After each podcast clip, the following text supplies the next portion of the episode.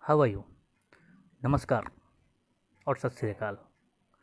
स्वागत है आपका द पॉडकास्ट में। ये एक नया शो है। इस शो का नाम होगा धर्म स्मृति। धर्म क्या है? धर्म कौन है? धर्म कैसे दिखता है? क्या हम धर्म को महसूस कर सकते हैं? इन्हीं सब चीज़ों के बारे में बात करेंगे इस धर्म स्मृति के बारे में। ऐसे तो धर्म कई प्रकार के होते हैं। लेकिन कहा यह जाता है कि दुनिया में सबसे पहला पावन और सुंदर धर्म जो है वो है सनातन।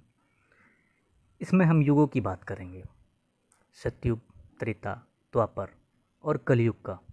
हालाँकि में कलयुग सबसे बड़ा है और इसको महान भी बताया जाता है। अब इस युग, यानी कि कलयुग की जो स्थापना थी, वो क्यों हुई? किस लिए हुई? किसने की? और कब हुआ? इन सभी चीज़ों के बारे में हम धर्म स्मृति में बात करेंगे। फ़िलहाल जो ये पॉडकास्ट है, ये इंट्रोडक्शन पॉडकास्ट है। आप सभी से अनुरोध है कि मेरे प्रोफ़ाइल को फॉलो कीजिए और धर्म स्मृति के हर प्रोग्राम को ध्यान से सुनिए। तब तक के लिए धन्यवाद।